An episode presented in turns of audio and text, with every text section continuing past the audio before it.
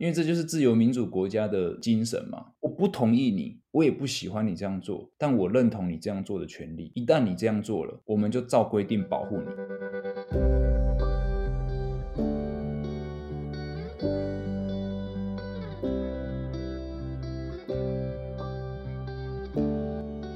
Hello，大家好，欢迎来到艾米之音室友底家的系列，终于又来啦。那今天是有就是听众敲完说想要听室友分享裴洛西访台的这个事件，然后后续的影响跟他背后的一些故事跟一些值得分享的事情。那我们先请室友跟大家打个招呼吧。Hello，大家好，我是伊恩。好，那我们今天呢，先从就是裴洛西是谁，然后他为什么要参访台湾这件事情开始聊好了。那伊恩，你有什么想法吗？我觉得这个应该从大家从很多网络的媒体或者资料上面都有都有看到，他是在美国的政治圈是什么样的角色啦，所以我觉得我也不太有需要再重复提过他的这个履历一遍了。但我们就知道说他是跟现在现任总统拜登是同一个党的，然后是美国众议院议长，美国众议院就有点类似台湾的立法院啊，所以他有点像是立法院院长的这种角色。嗯，那也可以顺便跟大家分享一下，就是。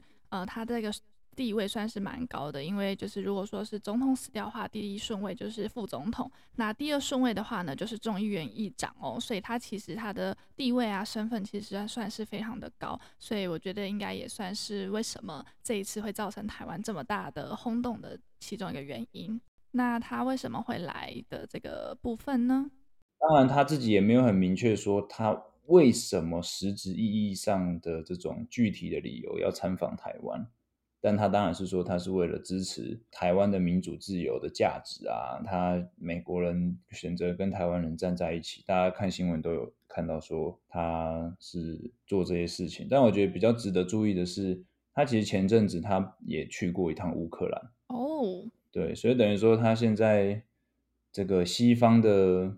热点他去过了，然后东方热点又又来踩点一次，这是他蛮有趣。他等于说他最近的动作是蛮多的，就是在这种参访行程啊，去关心这种人权啊、自由啊、民主的怎么讲，不能说是有困难，就是说正在奋斗的这些国家啦，他都他都有直接亲自去拜访。嗯，哎，那你之前是不是有跟我分享说，你觉得他也同时想要？替自己建立一个里程碑，这个是我猜的啦。嗯，不过我觉得应该政治人物都会想做这件事情啊，就是提升自己的声望嘛，然后借由自己做的事情来彰显一些自己所很重视的议题。嗯，所有这种政治人物，我觉得都应该会做这些事情，只是他们有没有权力或有没有这个吸引镁光灯的能力来做这些事情呢？那佩洛西很明显是有，嗯，所以。不不只是我觉得，很多媒体也都有做分析，说他已经八十几岁了，有可能在他退休之前呢，借由这些很很大的动作来累积他，我们叫累积他的 credits，就是让他在政治话语权上更有 power 这样子。嗯。那就像我刚刚说的，这次的事件，就算你平常不喜欢看新闻啊，或者是不喜欢关注时事，你可能你的社群或者是你的生活周遭都在谈论这件事情。那除了就是像我刚刚说他是地位身份很高的美国政治人物以外，那你觉得还有什么部分是我们特别要去留意，然后特别要去知道的吗？之前大家可能没有太关心美国政治，也会说。嗯，庞佩友也有来啊，或者谁谁谁也有来啊，对不对？但是其实那个他们都是非现任官员啊，就是都已经是卸任的，或者是只有些是参议员。参议员就像我们的立法委员一样。嗯。那第二层的道理，我觉得会更引起媒体兴趣的，就是因为，嗯，这件事情本身充满争议嘛，就是像白宫拜登他们那边没有非常支持佩洛西在这个时候参访台湾嘛。那也没有说为什么，只说这个军方五角大厦那边也没有，也不认为这是一个好主意啦。嗯，那有些人会说，啊，为什么拜登不允许他，他还是可以去呢？对，这就有点像是说，民意代表跟政府官员本质上是有差异的嘛。民意代表代表的是人民嘛，所以在一个自由民主国家的人民，他当然是拥有自由去旅行啊，去迁徙啊。所以裴洛西虽然他是名义上说是对美国政府官员，但他更实质上是代表一般美国老百姓。嗯，应该我们要去这样想他，只是他今天刚好被选成是众议院议长、这立法院院长的这种感觉，所以这样子拜登才会说国会跟政府是没有管辖关系的，是嗯立法权跟行政权的分立。对，就是我觉得大家需要去知道这件事情，不是说。啊，美国内部闹分裂啊，或者是说佩洛西根本就不甩拜登。当然了，某种程度上他情绪上是不甩拜登，但因为他其实也没有义务要甩拜登啊。佩洛西做这件事情就是本于他履行他的自由权。当然，我也不认为美国是很不负责任的就让他去做这件事情啊。我相信，嗯，呃，他们背后还是有做出一定程度的安全性评估了。如果你明明就知道。你的立法院院长去某个地区，然后有可能那个地区真的会发生战争的话，那我不认为真的有国家会放任你的立法院院长去冒这个险。嗯，确实，而且美国身为全世界现在最强大的国家，他们掌握最多的情报啊，或者是资讯，所以我相信他们一定也是做好最好的评估，然后才会让他做这样子的决定了。对，他们内部掌握的情报，我相信一定会比就是大家从媒体上看到的情报还要多。当然，我也不可能知道说详细的情报是什么。嗯。不过，就我们对美国的了解啊，像当初乌克兰开战的时候，美国第一时间，世界各国都是啦，但美国第一时间也是在乌克兰撤出了，就是住在乌克兰的美国人嘛。嗯，所以。我要讲的就是说，其实今天不管发生什么事情，像美国啊，甚至像台湾啊这种自由民主国家，各国都是一样啦，他们都会穷尽一切的所能去保护在世界各地的的公民们。嗯，这样。那当然，佩洛西这次访台，他又身份这么重要，美国一定也是会穷尽各种手段去去 make sure 他的安全啊。嗯，但在这么复杂的这个美国内部的。意见不合，然后再加上中国的威胁，就是说最后手段、最后警告之类的。嗯，那媒体当然会觉得很有兴趣啊，就觉得说哇，真的会去吗？真的有可能会去吗？你看，像裴洛西后来的行程，他也会选择说我不再公开我的行程，因为有关安全的问题。他本人一定知道他会来台湾嘛，但他就是可能有被下。警告，嗯，我不觉得，我不觉得一定是警告，但是我觉得可能是有人建议他说，你不要再讲你要去台湾了，因为有可能会激怒谁啊，或者是会有什么问题啊，我不知道。但是说他自己本人，当然，我觉得他一定知道他要来嘛。对啊，对。所以我觉得他本人一定知道他要来。那在这种内部声音不希望他来，中国也不希望他来，然后他本人又很想来的这种矛盾的情况之下。媒体就会很关注，嗯，就可以回答到你的问题，为什么这一次这么特别？好，那我想要问问看，就是那你觉得他对于访台的这件事情，对台湾的影响有哪些？这确实是一个历史的事件了。上一次已经是嗯一九九几年了嘛，我没有看资料说一九九七年，对啊，议长来，那时隔了这么多年，美国换了这么多总统，哎，又有另外一位来。那来，它到底代表了什么意义？我们还没有办法知道说它有什么对台湾好的的实质作为啦。但是至少说，它这个访问的本身就是履行了当初美国政府签署的这个台湾旅行法，美国的中高阶官员是可以自由的来台湾旅行的。那佩洛西以作者去。去做这件事情，那这件事情代表什么意义呢？代表说美就美国是一个守信用的国家。嗯，对，我觉得这件事情主要代表是的代表的实质意义是这个，就是说美国是一个守信的国家。那台湾跟美国来往是你们不用太担心。他们想要表达的讯息是这样，但当然了，台湾人可以有台湾的想法。台湾是民主国家嘛，当然有人会觉得说他来反而。把中国的敏感神经挑起来，然后让两岸的关系更紧张。他消费台湾的这种政治敏感性来去成就他的自己的政治生涯的一些亮点之类的。我我也尊重，我也不排除有这种嗯、呃、想法。对对对，因为确实也也是很合理啊。对。那我觉得一方面就是看你选择相信哪一边，你可以选择相信说美国这次真的就是来告诉你，哎，我们是你的朋友。然后你也可以说哦，美国政治人物自私，然后不管大家的这个死活，我觉得都有道理，就看你要相信哪一边。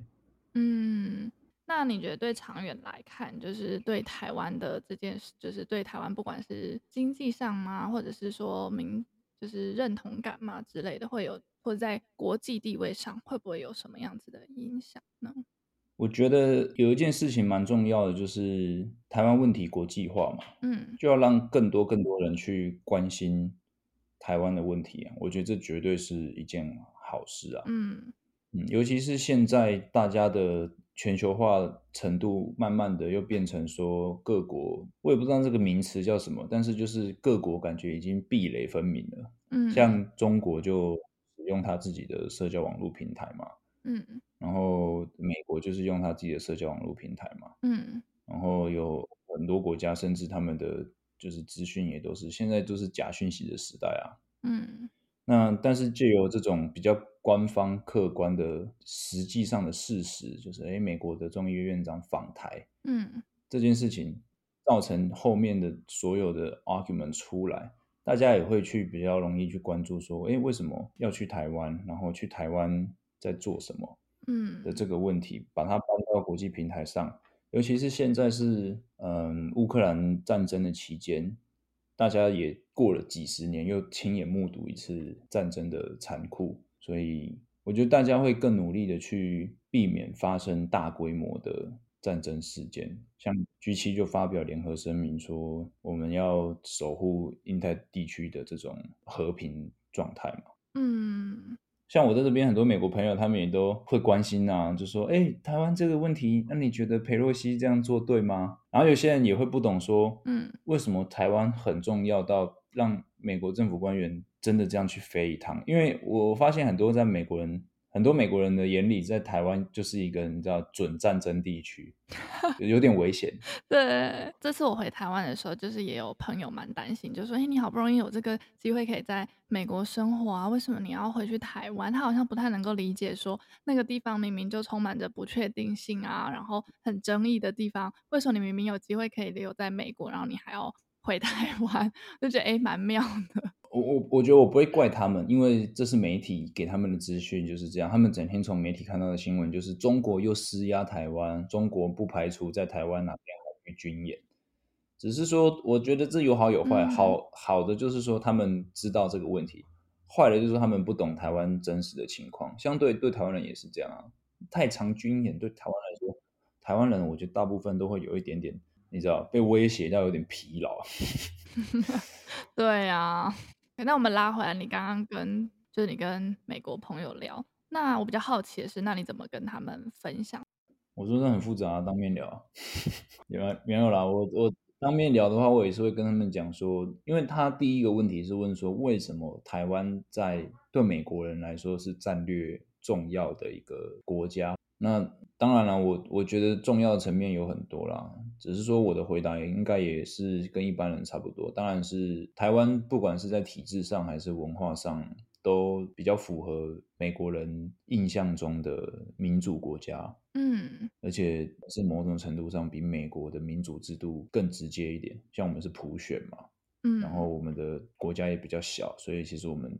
跟政治人物是比较紧密一点的关系，比较紧密一点，可能大家或多或少都有机会联系到政治人物，政治人物也蛮容易去做一些蛮亲民的事情的。嗯，然后第二点当然是我们的贸易也很大程度的依赖美国啊，就当然不讲台积电、联电这种跨国际的大公司，现在在美国人眼里这很重要啊，这二十一世纪的晶片就是二十世纪的石油的这种感觉嘛。嗯。对，所以他们也会蛮蛮清楚这件事情。然后另外一件事情，我觉得是中美关系的转变。中美关系的转变，自从奥巴马那时候是试图想要开放中国，然后让中国慢慢慢慢受。民主自由的熏陶，看能不能变成一个比较改革开放的一种面貌。后来就很明显不是往那个方向走了。所以在接近这几年，一路美国总统的政策走过来，包含之前的川普啊，然后现在的拜登啊，嗯，中美对抗的态势已经越来越明显了，嗯，对吧？中美对抗的两强对抗的这种摩擦之下，蛮可怜，但是不得不就是把台湾当成筹码。嗯，你说对台湾来说吗？对，对台湾来说是一个蛮令人难过的事情，就是。我们无可避免的会变成中美对抗的一个筹码。嗯，我懂，就是有一种被利用的感觉吧。所以其实这一次佩洛西访台，有一派的人很支持他来台湾，希望台湾被看见。可是有一派的人，他们其实很不希望他来的。毕竟没有人可以保证说他来台湾之后，到底台湾之后要面临什么样子严重的后果。是合理，而且台湾的处境并不孤单。怎么说？因为你看韩国，它其实也是啊；你看菲律宾，它也是啊。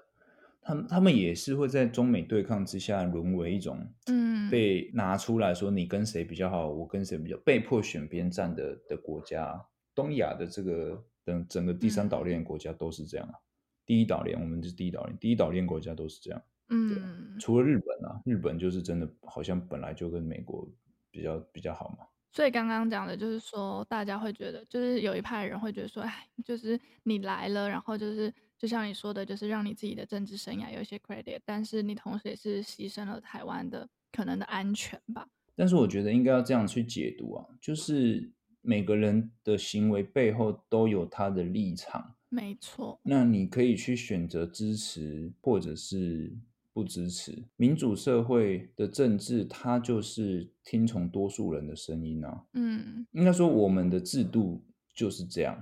那我们的制度就是要尊重每个人的想法跟声音。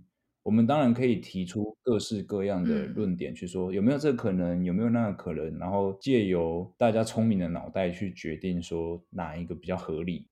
我觉得这次的事件很明显，就是让大家看到这件事情。裴洛西来，有人喜欢，有人不喜欢。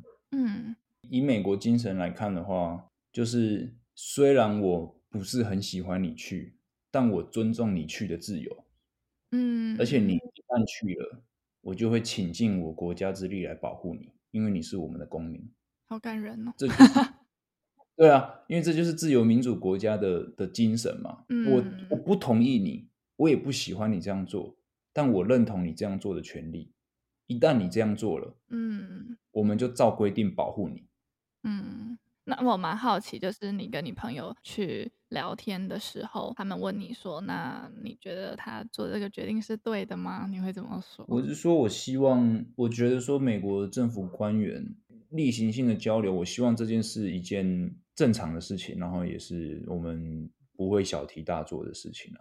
因为讲实在的，嗯，我们也是需要各式各样跟各国的交流嘛。我那时候是这样讲。然后至于说他做对不对，我觉得说他做这件事情本身没有错，只是说这个时间点怎么样才叫对，我没有办法去说对还错，因为我没有足够多的资讯去评价会有多危险。嗯，我相信更高层会有比较多的资讯去评估说。这一次的这个访问，它真的危险程度到哪里？我只能说，他参访本身，我觉得应该是没有问题。不管今天是裴洛西还是任何一个人当众议长，我都觉得欢迎。但是时间点的部分，我不知道什么时候是最佳时机。我只能说，如果有做出负责任的评估的话，嗯，就好。这样，嗯，那看起来他们其实确实有做好评估的这个责任啦。嗯，应该吧。目前为止，因为我们现在录音的时候他已经走了。他已经我们录音的时候他已经离开韩国。他已经走了，但是中国要演习三天。哦，对啊，真的很烦。好，那我们现在来聊聊，就是一个比较轻松的话题，就是就是他在来之前，我们两个就聊说，到底是谁会去接机？你是你先看的某网红。你那时候说谁？某网红说谁谁谁会去接机？赖清德。我我要讲出来，对，那时候我就看到某网红就就是有做这个预测嘛，那我就觉得哎蛮有趣。然后那时候某网红是说，嗯、他觉得呃五十 percent 的机会是赖清德然后四十 percent 是苏贞昌，然后十 percent 是他们两个一起，他没有要下任何人，他就是下这两。然后我就觉得蛮有趣的，那我就问你，问伊恩说，那你觉得会是谁？他就说这两个都不可能。然后我就想说，你怎么那么笃定？因为某网红他其实算是在 时事圈算是蛮有小小有名气的。然后我就想说，哎，他他的分析，对对对，算是知识型的网红。然后我想说，哎，居然完全不一样。然后我就想说，来听听看他跟我的分享。果不其然，隔一天出来，就完全神预测，都是他讲的，就是外交部长跟 AIT 的处长，然后还有立法院的副副院长。但是他没有，就你没有预测到是立法院的副院长，但是你是说你觉得立法院院长嘛？嗯，对不对？对啊，对，那你可以来跟大家聊聊。我先想要先问的是。就是有人会觉得说，应该那么大阵仗，然后全世界都在看，是不是应该要由总统去？那这个部分你要不要先讲解释一下，为什么总统不太有可能去？哦，因为我觉得这个外交礼仪很有趣，我觉得可以让大家了解一下外交礼仪的部分。对啊，外交礼仪哈，就是大家记得四个就是核心理念，就是平等互惠。我们今天不管做什么事情，嗯、我们都会讲讲平等互惠了。当然，我们会很想要展现我们热情啊，或者是高规格接待的一种欢迎。但是，我们必须记得，外交的本质是国与国之间的交往。那国跟国家之间的主权啊，是没有高低上下之分的。不管我们是多小的国家，对方是多大的国家，主权都是平等的。嗯，所以说，在这种正式的场合，对方什么样的层级来，当然，我们最适合的就是派出。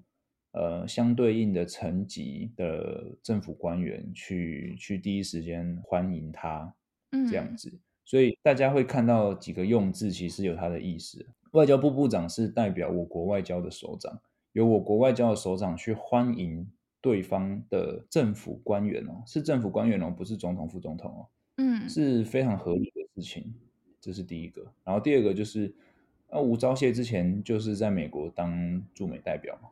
嗯，一段时间，所以他对于美国的政治人物，我相信都有一定程度的熟悉度了。你下飞机第一时间看到老朋友，当然会很开心，蛮安心的。嗯，对。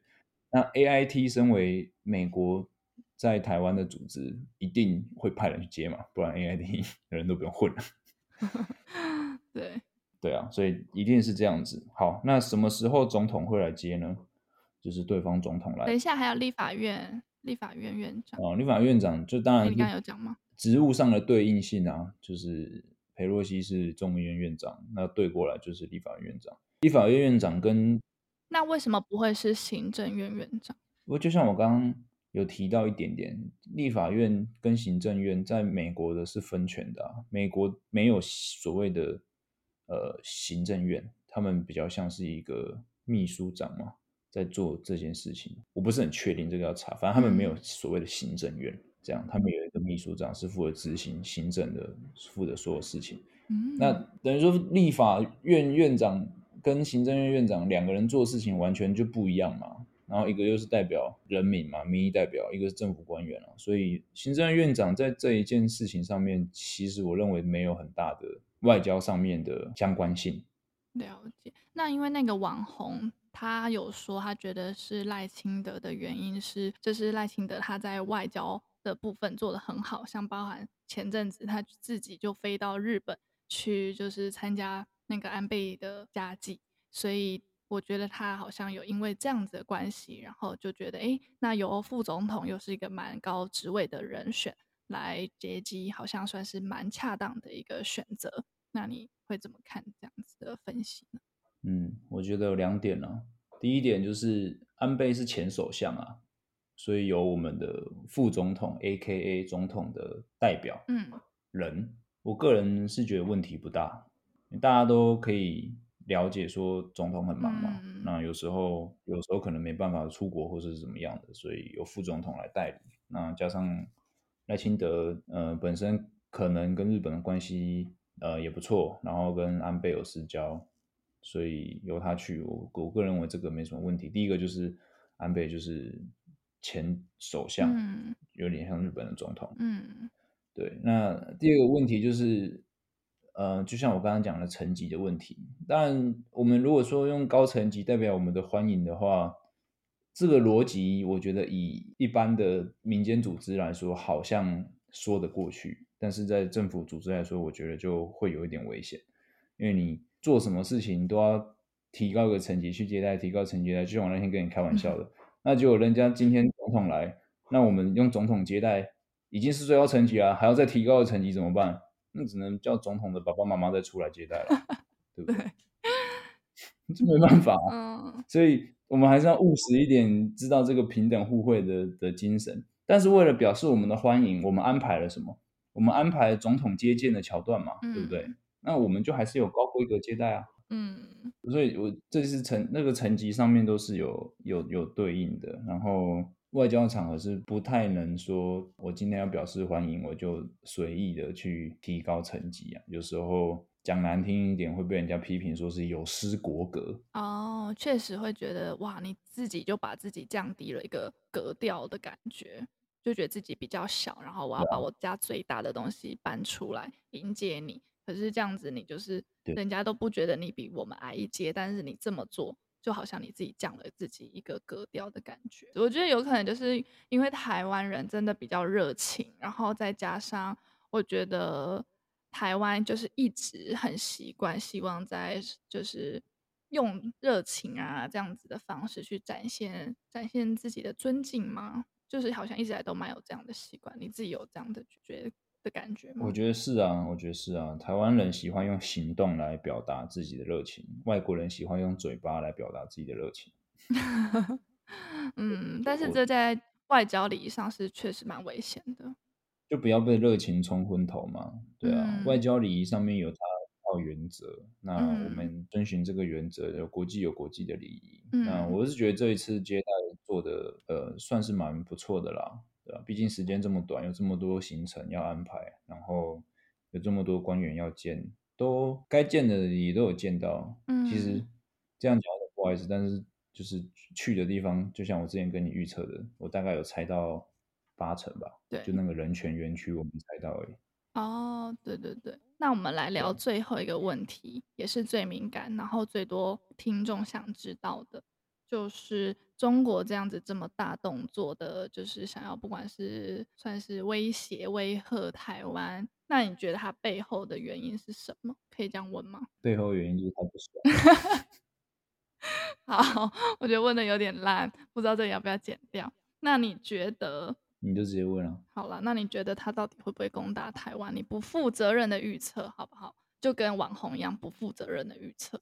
我不知道啊，我我觉得没有人会知道啊，除了他自己，除了习大大本身。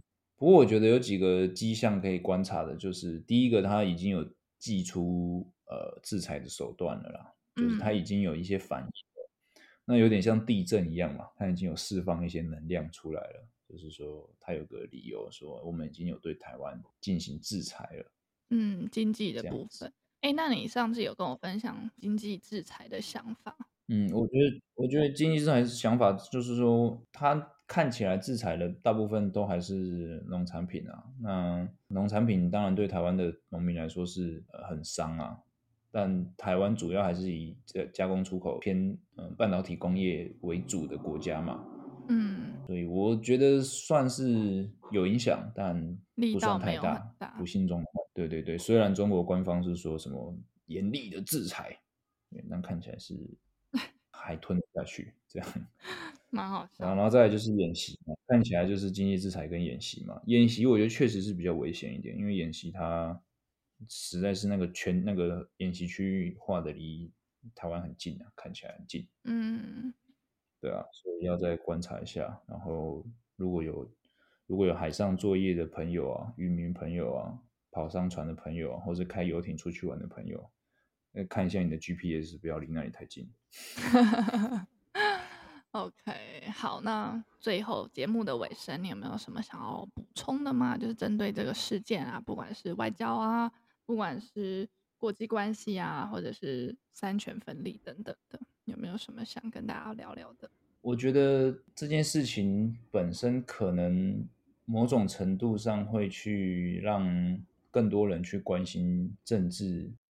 就是很多人都说，我们只要过好我们的小日子就好了。我原则上同意，但我还是想要强调一下，说，嗯，嗯，越多人参与政治，就代表你脱颖而出的政治人物是受到越多人的监督跟筛选的。如果大家都不关心政治的话，那出来领导的政治人物就受到越少的监督跟筛选。嗯，那可能他的素质就不会那么好，或者是他可能就只代表少部分人的利益。所以我觉得台湾当然一直都是受到中共威胁的一个国家，但其实台湾人、台湾的国民都有这个义务去关心这一块土地，然后希望它可以安全，然后繁荣。我应该我应该这样讲了，我其实蛮鼓励大家。去关心这些事情，然后可以的话去把它表态，但是就是理性的去讨论。毕竟我们都是希望可以和平嗯共处，嗯，但是又不要改变我们现在自由民主的这种社会风气。因为毕竟我觉得民主自由的国家本质上跟这种集权统治的国家是差很多的。嗯，没错。而且我觉得台湾的民主真的不是我们想象的这么薄弱。就是我们那一次出去跟一些朋友聊天，就是发现说台湾的民主在全世界真的是排名非常前面，甚至比美国我们以为是最自由的国家还要在更前面的。所以，我们一定要好好的守护这份自由跟这份得来不易的民主。没错。OK，好，那希望大家喜欢这集的分享。那我们再一次的谢谢伊恩，那艾米之音，我们下集再见喽，拜拜，拜拜。